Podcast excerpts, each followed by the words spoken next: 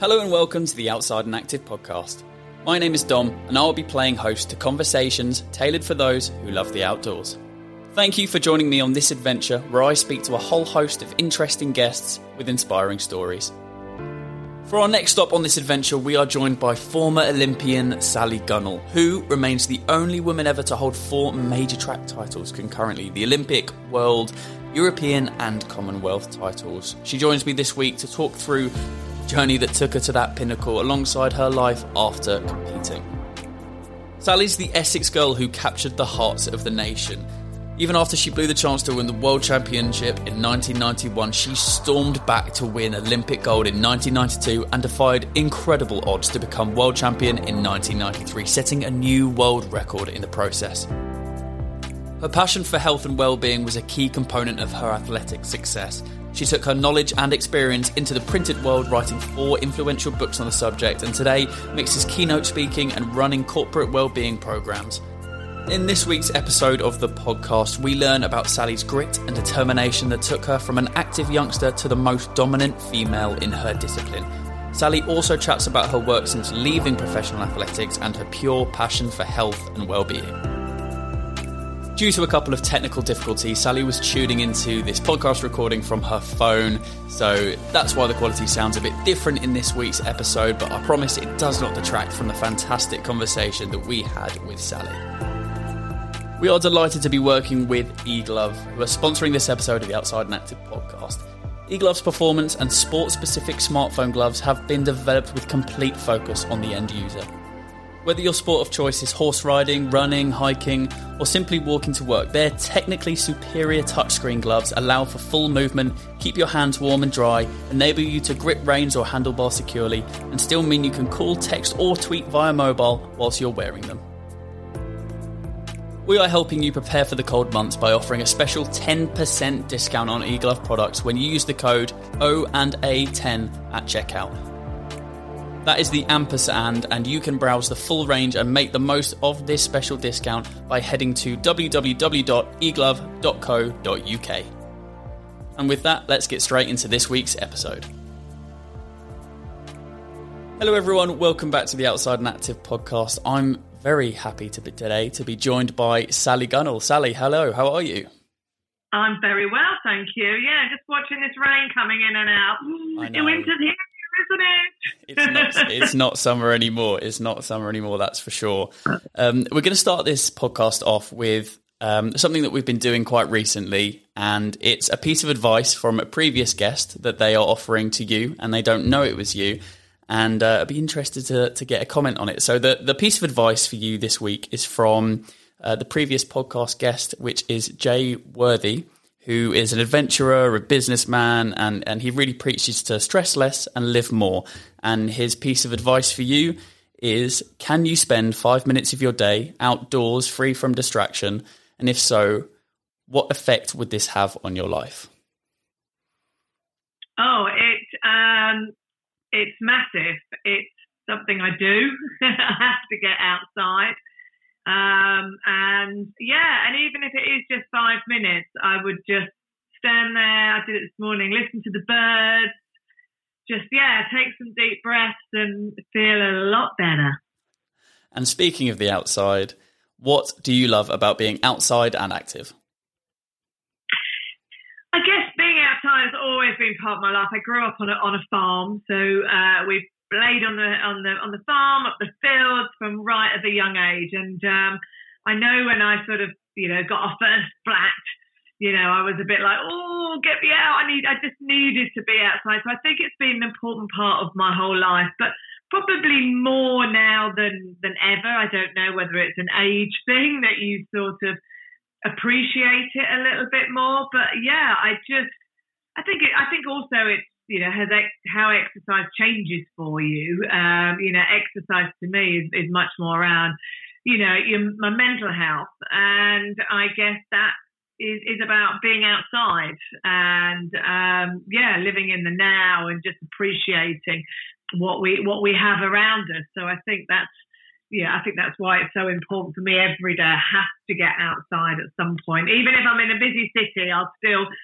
get up at lunchtime and, and, and you know, or find five, ten minutes just to walk around. What's your earliest memory of competing in sport? I say that again, sorry. What's your earliest memory in competing in sport or taking part in sport? Oh gosh, um, my earliest memory is probably, um, do you know what? I was five years old and I, and I won a sports day at school and won an orange ball. And I just really remember thinking, wow, I can run fast and you get a prize at the end of it. And um, and I think that's yeah, that was one of the reasons I found something that I was really good at and that I loved. And was hurdles always your sport, or did you try a lot of other, other, other lot of other things within athletics, outside of athletics, and land on hurdles? Yeah, it was a little bit like that. I sort of started. I joined a club when I was twelve, Essex Ladies. Um, I started off as a long jumper, had the sort of natural spring, used to be called grasshopper. Um, and then I got spotted by my coach, Bruce Longden, when I was 14, and he sort of trained multi events. So we started doing, you know, the heptathlon, which is like seven events and, and things like that. So I had to do shot and javelin and hurdles as part of that. Um, and then I was okay at that, but I wasn't brilliant. And then we sort of specialised in the 100 hurdles, um, won a Commonwealth, and realised that I wanted, I wasn't good enough just to, I wasn't good enough just, you know, to win in the Commonwealth. I wanted more. I wanted to be the, ranked in the top in the world. You know what I mean? And that the, the 100 hurdles was, you know, it was quite a tough one event. So that's when I changed to the 400 hurdles. So I've had a few events in my day.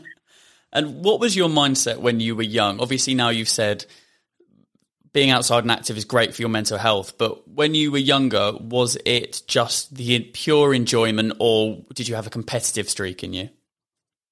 Um, I think I was definitely competitive. Um, you know, I like to to win at lots of things. I think that was having two older brothers and and that sort of side of it. But I always, yeah, I, I didn't have the sort of the mental strength that I had to find later on in my career. Almost, I, I was always, I would sort of still put myself down a bit. I think when, if I was running or doing sport, this sort of competitive edge would come out, but. I could easily quite talk myself out of it almost beforehand in in a certain sort of way. So it was that that sort of belief, really, that sort of mental side of things that I had to really sort of, yeah, learn over the years. And and how do you go from being a, a young girl growing up in Essex, enjoying your athletics, starting to find that you're good at it, to then becoming the only woman to hold four track titles at the same time? Yeah, I mean, I still ask myself that. How did I do it? Because I know how hard it is. My husband coaches, so it's. Uh, you know, it, yeah, I don't know. I think there was, you know, lots of things that created who I was on the way. Um, I think very supportive parents. I think growing up on the farm, you know, being competitive with two older brothers, um, having a great coach.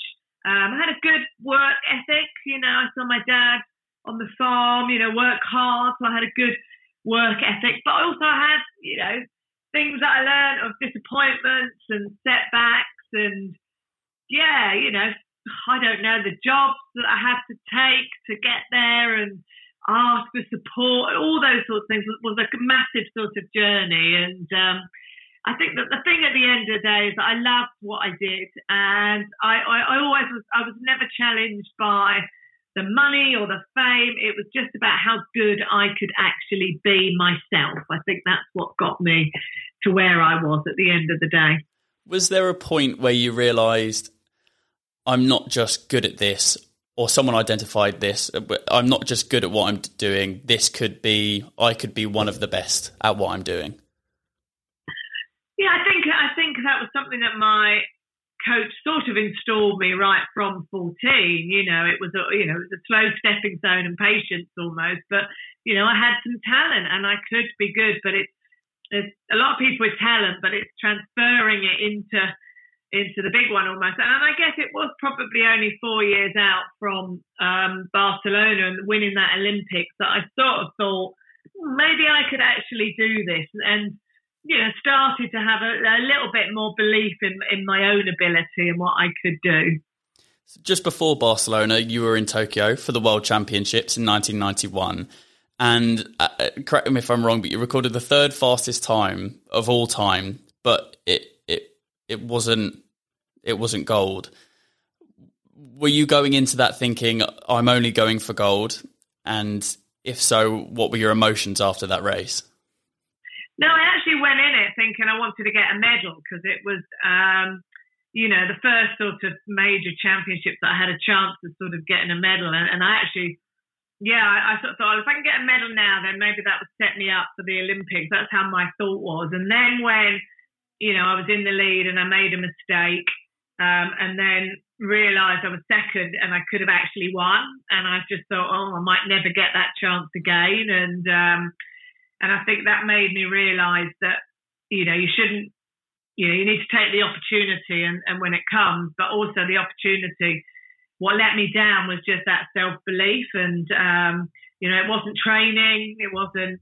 I had no other excuses apart from just myself, and I wasn't focusing what I had to do. I hadn't you know, I hadn't executed what I need to do. I was still, you know, there was lots of out, outside things that were just still distracting me during the race, and yeah, and in my head and all sorts.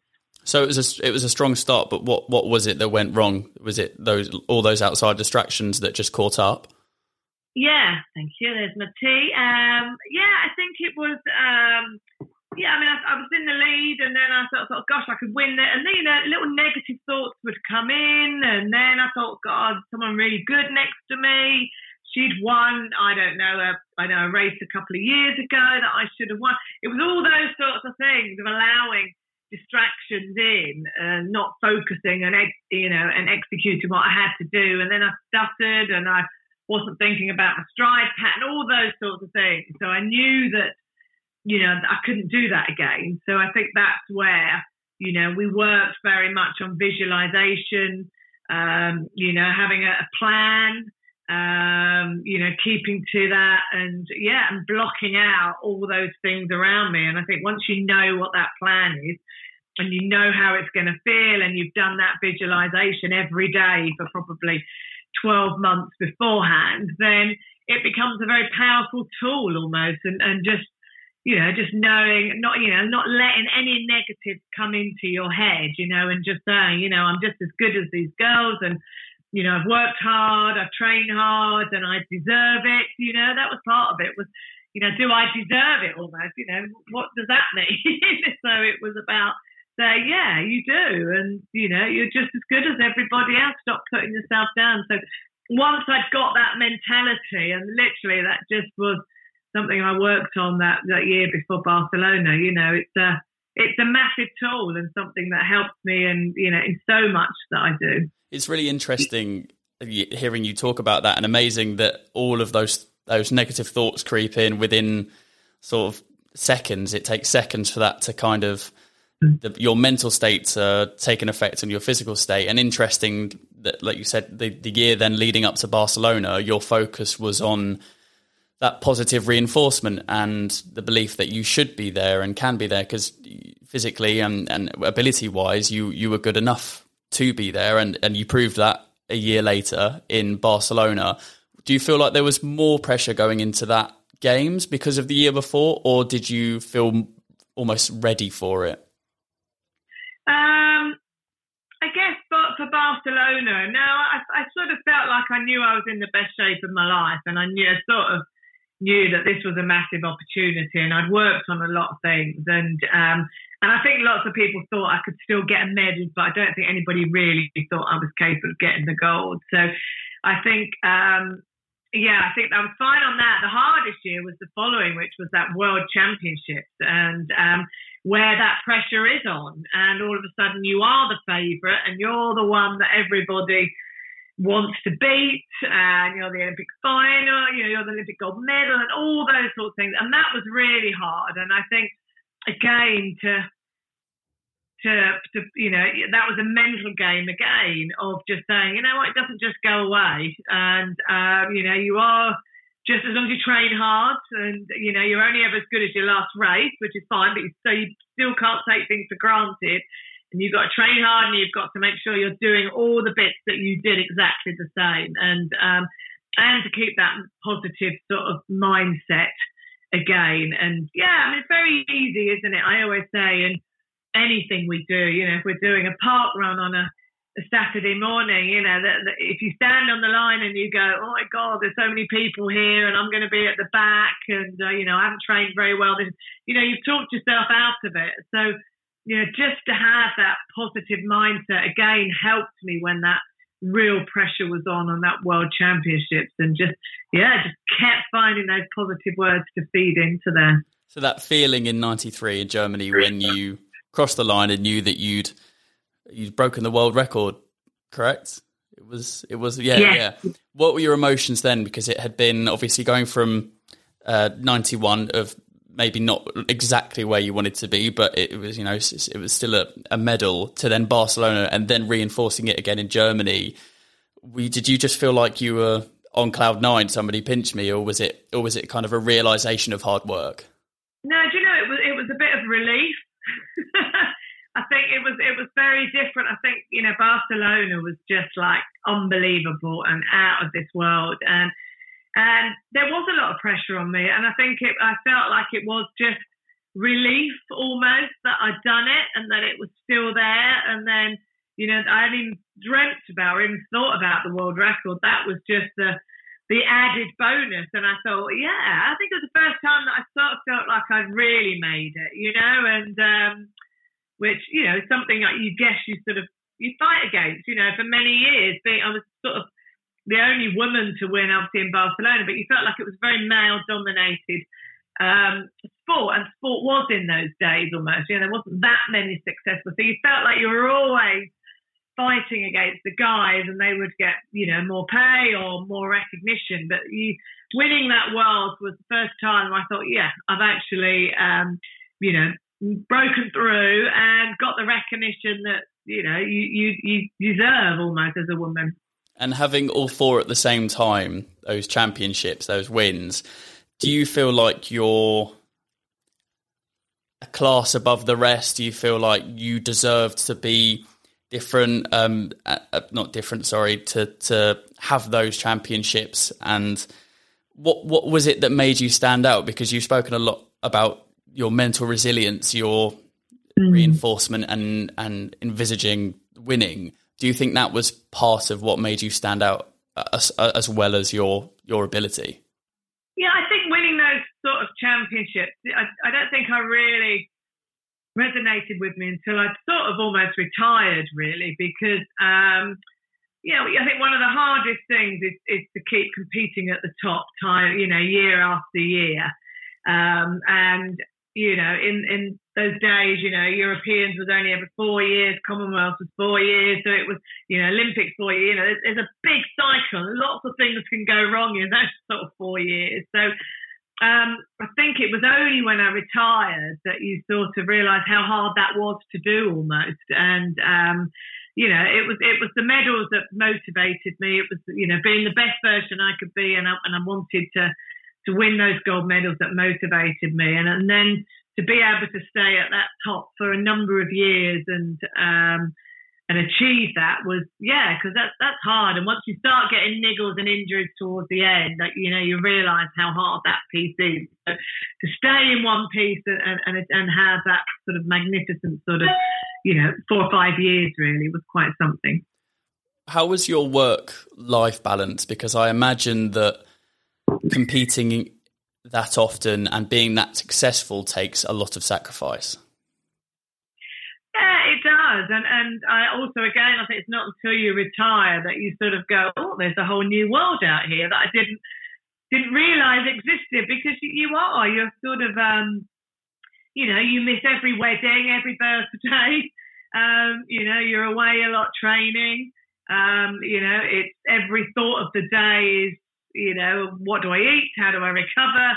All of those sorts of things. And, you know, and you become quite a selfish sort of person, really, because it is all about me, me, me. So I think sometimes it's not until you sort of walk away and you go, God, how did I do that? Because, you know, now there's like this whole world and it's like, wow, I can go skiing and I can do all these things that have sort of been that. And I sort of pleased that I didn't realise that any earlier because I think it would have been quite hard. Because do you know what? It's quite fun out here, and not that I would change any of it for you know for the world because you know I I retired at you know 31 or whatever it was, and you know I still had you know, so much time to be able to do so many amazing things. So yeah, just very lucky. At what point towards the end of your career did injuries start to become a really impactful part of your performance? Yeah, I mean, it was after those sort of four um, really good years, and then I got um, it was a world champs year, and I had had to miss through uh, bone spurs. I had an operation, and then you sort of trying to get back, and there was more niggles, and then being carried off the track in Atlanta, which which was a low point, and then injuring myself the next year. And when I look back at those sort of three years, um, yeah, they were tough. And would I have done anything differently. I think I didn't have a brilliant mindset when I was injured, and I look at you know people like Kelly Holmes and Roger Black and people like that, and they were. It was amazing how they had that mindset to keep coming back with injuries. And, and why was that?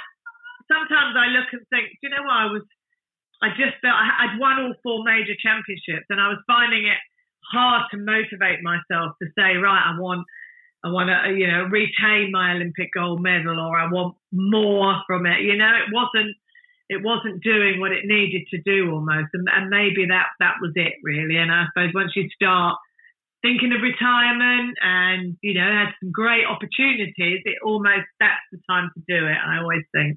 So it was, hard- it was a, it was obviously like you said difficult to let go, but it, it felt like the right time. Obviously if the injuries weren't there, it may have been different, but they were. That was a reality, and you had other opportunities. What were those other opportunities that, that you that you went into after competing?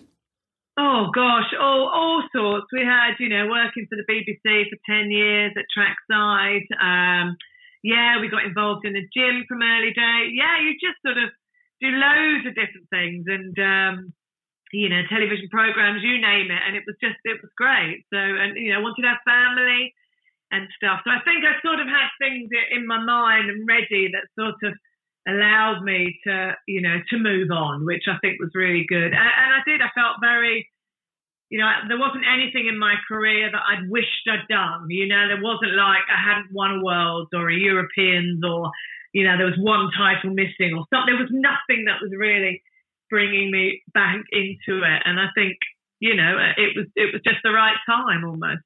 Be interesting to know. Did you learn anything once you made the switch to working for the BBC, doing TV stuff, sort of com- commentating punditry? Did you learn something looking on it from that angle compared to when you were competing? Something about yourself or about the sport? Yeah, I think I think those first sort of few years of, of working and you know starting to do motivational speaking, all that is I just learned to be yourself. Um, and I think in those early days of telly, you know, you'd watch people telly, you try and be something that you're not. Um, and I think, you know, it's it's maybe something that comes with age as well. But I think the, the biggest thing that I always say is that, you know, I wasn't myself for a few years. I was trying to be somebody else. And, and I soon learned that you can only ever be yourself. And, you know, it's that whole thing about, you know, loving who you are and appreciating who you are first. And then the other things come. And I think that was that. Yeah, it took me a few years to understand that. And how did you maintain being active? Did you maintain being active? Obviously, that was a massive part of your life for so long.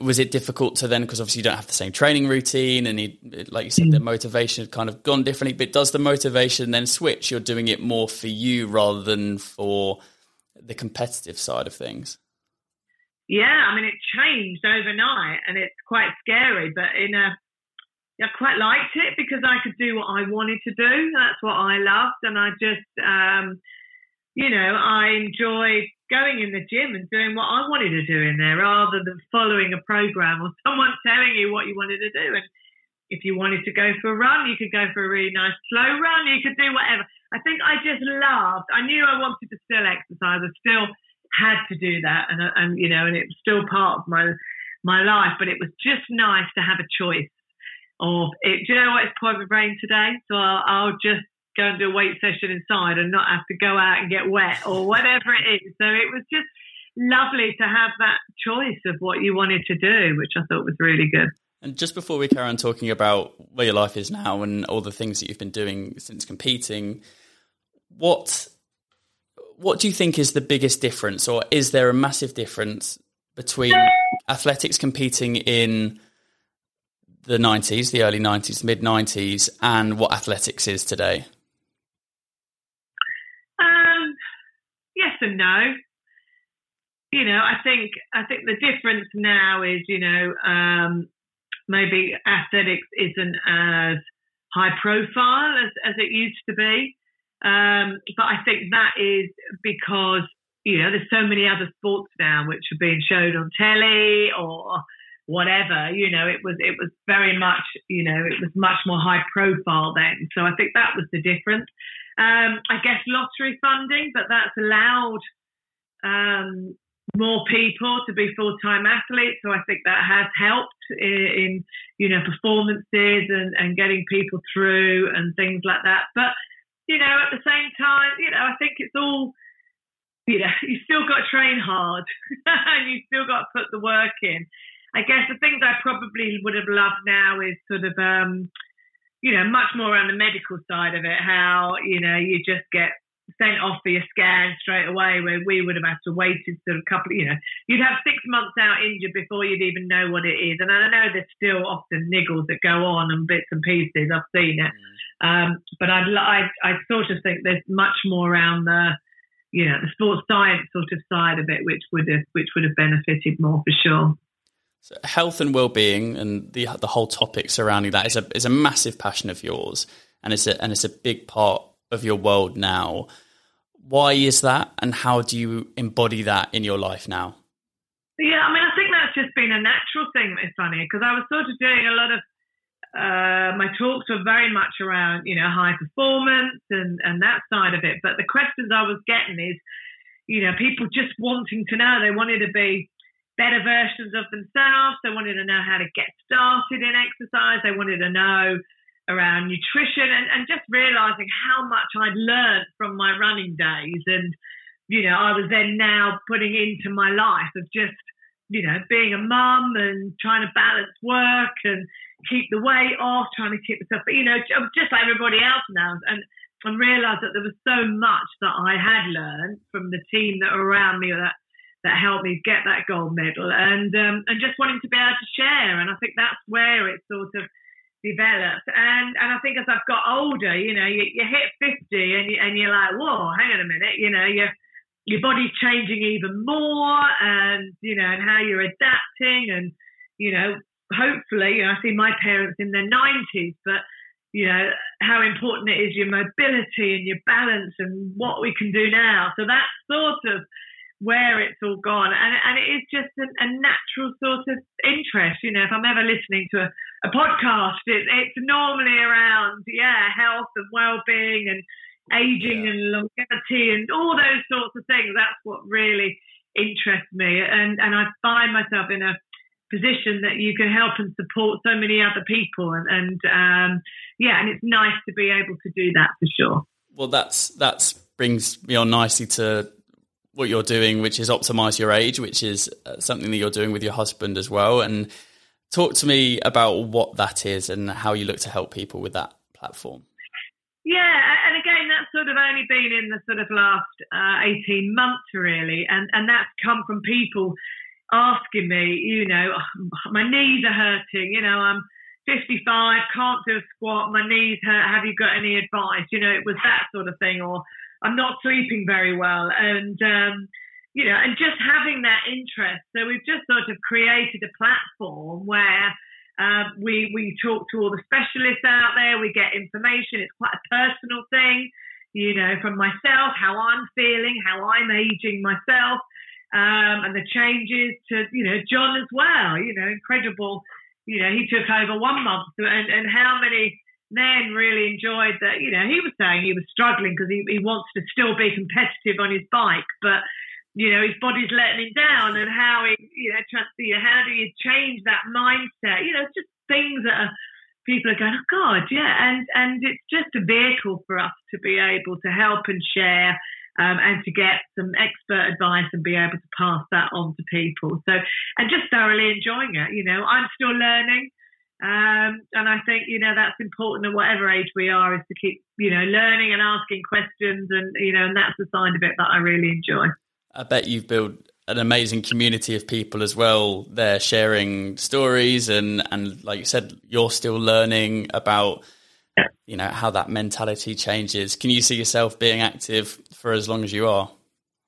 Oh, definitely. And, you know, my exercise has changed now. You know, I'm doing a lot more weight you know body strength stuff than I ever used to do. You know, and it's um you know more than when I was probably competing. But I know how important it is to to keep those muscles strong. You know, um, bone health is something that's you know come into my mind now, which never used to, and um, you know, and yes, the cardio. But I don't.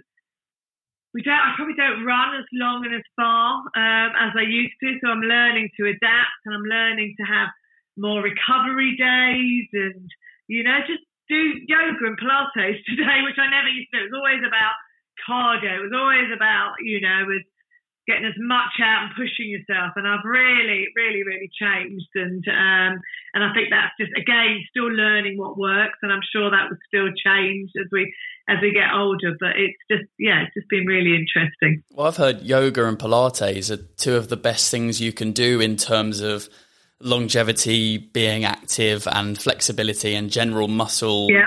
Health as well. And it's something that people have said to me, you should stop doing it now because it will help you down. The, yeah. I mean, I'm terrible at stretching and all of that, but it's something that will help you down, down, down the road when you know when when you need to be a bit more flexible in your muscles to be a bit stronger. Totally, you know, they're the bits that go, isn't it? You know, our balance, coordination, all of those sorts of things, and you know, and, and I think you're never too young to start or you know doing these things and um, you know and i think what i've just literally come back from my pilates my reformer class and i think what it does it does let me slow down but it's still you know i always used to think you have to really work and be hard but you know it still gives you a good workout but you're still stretching and you're working your muscles at the same time so i absolutely love it and you know and i see it's something that i can be doing hopefully you know, when I'm in my 70s, 80s, or whatever else. So, yeah, really, really important. And I think it's important to to think about these things because it does catch up on you. And if it is a part of life and a way of life in your 30s and 40s, then you're more likely to carry on and you'll have the real benefits almost. And it's really interesting and important that you said it's never too late to start as well because for you, yeah. you know, you've always been active, but now you're doing more weight stuff and more yoga and Pilates And We've had mm. people on before that that haven't been as active in early life and now have hit their, like you said, spoken about 50s and 60s and gone, oh, I need to be a bit more active. And active can be going to the gym, doing weights, doing Pilates and yoga and changing the way that you're active, or it can be walking for 20 minutes a day, 30 minutes a day, which will help your mental and physical health. So I think it's it's important that there are so many different ways and it depends on you. I think just the important thing is taking that step outside, which can often be difficult, especially like you said at the beginning when it's a bit rainy and a bit cold and a bit dark, but there's certainly always an opportunity and it's yeah. never too late to start. And I do a lot of my thinking outside. So if I've got to do a presentation or I'm, you know, I'm not feeling good, then, you know, I will go for a walk, just take the dog for a walk. And I just feel tons better when I get back, even if it is just 20 minutes. But it's a way of me sort of clearing my mind. You know, I remember my speeches by doing my walking, and um, yeah, I think it is a bit of that whole endorphins, but just you know, yeah, just appreciating what we have, even if it's just a quick walk down the street. You know, it does it does have such a benefit on you. Well, you're taking on a bit more than a 20 minute walk very soon yeah. when you head to Kenya. Uh, the climb for conservation. You're you're celebrating the 30th anniversary of that gold medal. Tell me more about what this adventure and challenge is. Yeah, I'm blaming my husband. He sort of, uh, you know, we've, we've, we've, sort of locked down. We're always trying to do a challenge each year. You know, I've, I've done one London marathon, I've done a few halves, I've done, you know, ride London, bike rides, cycles to South Downs, and it was like we hadn't done anything for a few years because of COVID, and it was like, right, what now? And and he sort of said that one of our first charities we worked with I won was Born Free Foundation. So let's go back and and, and they just said, well, look, we just happen to be doing this climb up Mount Kenya. Um, would you be interested? And I was like, oh, I've never done it, never done a climb, never done anything at altitude at that height. Um, don't know what it's going to be like. So we've just spent the last, you know, and the bit I like is the build up to it. So it's it just keeps me focused. And I always say to people, you know, if they want to get themselves fit, set yourself a challenge. It doesn't have to be climbing up Mount Kenya, but it can just be as, as, as ever big or small as yourself. But it just it just made me think, right, okay, every Sunday we've gone out and we've walked from the South Downs and we've built up to sort of, you know, six or seven hours of walking we've had to do in the last sort of month. And um, I don't think I'll be doing that amount when I get back, but I've just really enjoyed it. And it's tough. It's, mm. it's really physically very different to running, different joints hurt. Um, my hips hurt loads, um, but it's been really good. And and that that psyche of you know, because often I go, oh my god, I could have run ten miles up here much quicker, but you know, you're out there for longer because you're walking it. So I've had to really change that. Um, and I am I'm a bit scared, and I think it's great at you know as you get older or whatever to still challenge yourself and you know a few scary things in your life. So I don't know what's going to happen next week. Whether you know they say that people that are, smokers, are big smokers, are better at doing the altitude because their lungs are used to straining it. So sometimes the fitter you are, the harder you find it and the reaction you have. So something that's out of my control, and, and that's not that sort of that's not me. I'm usually quite a controlling sort of person in that respect. So it will be really good. But um, yeah, getting nervous and about to go and pack my bags in a minute. and and why the wildlife, um, the the wild animal protection charity? Where, where did that come into it?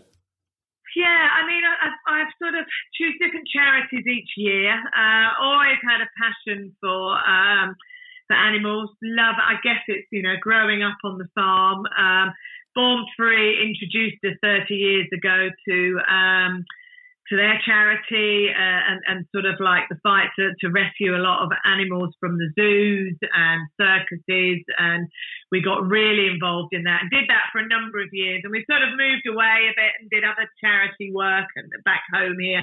Um, and that's what we wanted to sort of revisit it. So um, it's the year of the lion, and um, we're literally going to go out and see some of the work that they're doing out there and um, just around the sort of elephant corridors as well in Kenya, and um, just some of the amazing work they do. So yeah, I think it's again, it, you know, it's, it's just having different interests in your life and um, conservation is something that's always really been, you know, important to me as well. So yeah, it's great. And Kenya is a, beautiful country as well, so it's it's a it's a lovely place to be taking on that challenge. And I'm sure there will be more challenges that come after that once you've got a taste of something different, but one step at a time, obviously. Yeah. and, and you'll be taking on the challenge, like you said, with your husband, and I'm sure some other people, and that's different to taking on the challenge of the, the 400 meter hurdles, which is you know, as soon as you get onto that track, that's that's a challenge that only you have control of. But now you're doing it in a team. Is that anything that you've considered, or is that just part of what this challenge is? Um, no, I'm, I'm looking forward to that. I like that idea of it. I think it was good that John and I wanted to do something together because so often he does a challenge or I'll go. So it's nice to do something together, and we've done all the training. Um, and also, it's our 30th wedding anniversary when we're out there, so that's quite something. Um, and we're doing it with another couple of friends, and then there's about 18 of us in the group. So um, it will be about, yeah, helping each other up there. Um, and yeah, I mean, I, I love I love the idea of you know supporting each other, and I'm sure they'll be supporting me at some point for sure, and and vice versa. and when are you taking that on, and where can people go to find out more about that challenge, the charity, and, and, and how they can support you? Yeah, it starts next week, which is what the second of October. Uh, and if people want to go on to my website or social media, Sally Gunnell, they can see all the links um, in uh, yeah, or JustGiving um, under Born Free and Sally Gunnell. It's there. So thank you very much. That's right. Yes, make sure to check that out. We will have that in the podcast notes and in the website article as well. Um, so please go and check that out. And, and the final thing from you, Sally, is your piece of advice for our next podcast guest that I'll be able to pass on to them. Gosh, um, my piece of advice is to, um, yeah, control that little voice in our head that we all have. Um, you know, it was it was a very big voice at times that stopped me from doing many things. And um, yeah, I just learned to be able to screw that voice up, squash it, and push it out. And um, have you been able to squash that voice in your head and um, and achieve the thing that you really deserve to be able to achieve? Sally, that's a fantastic point and piece of advice to end it on. I appreciate your time a lot, and it's been a pleasure. Lovely. Thank you very much.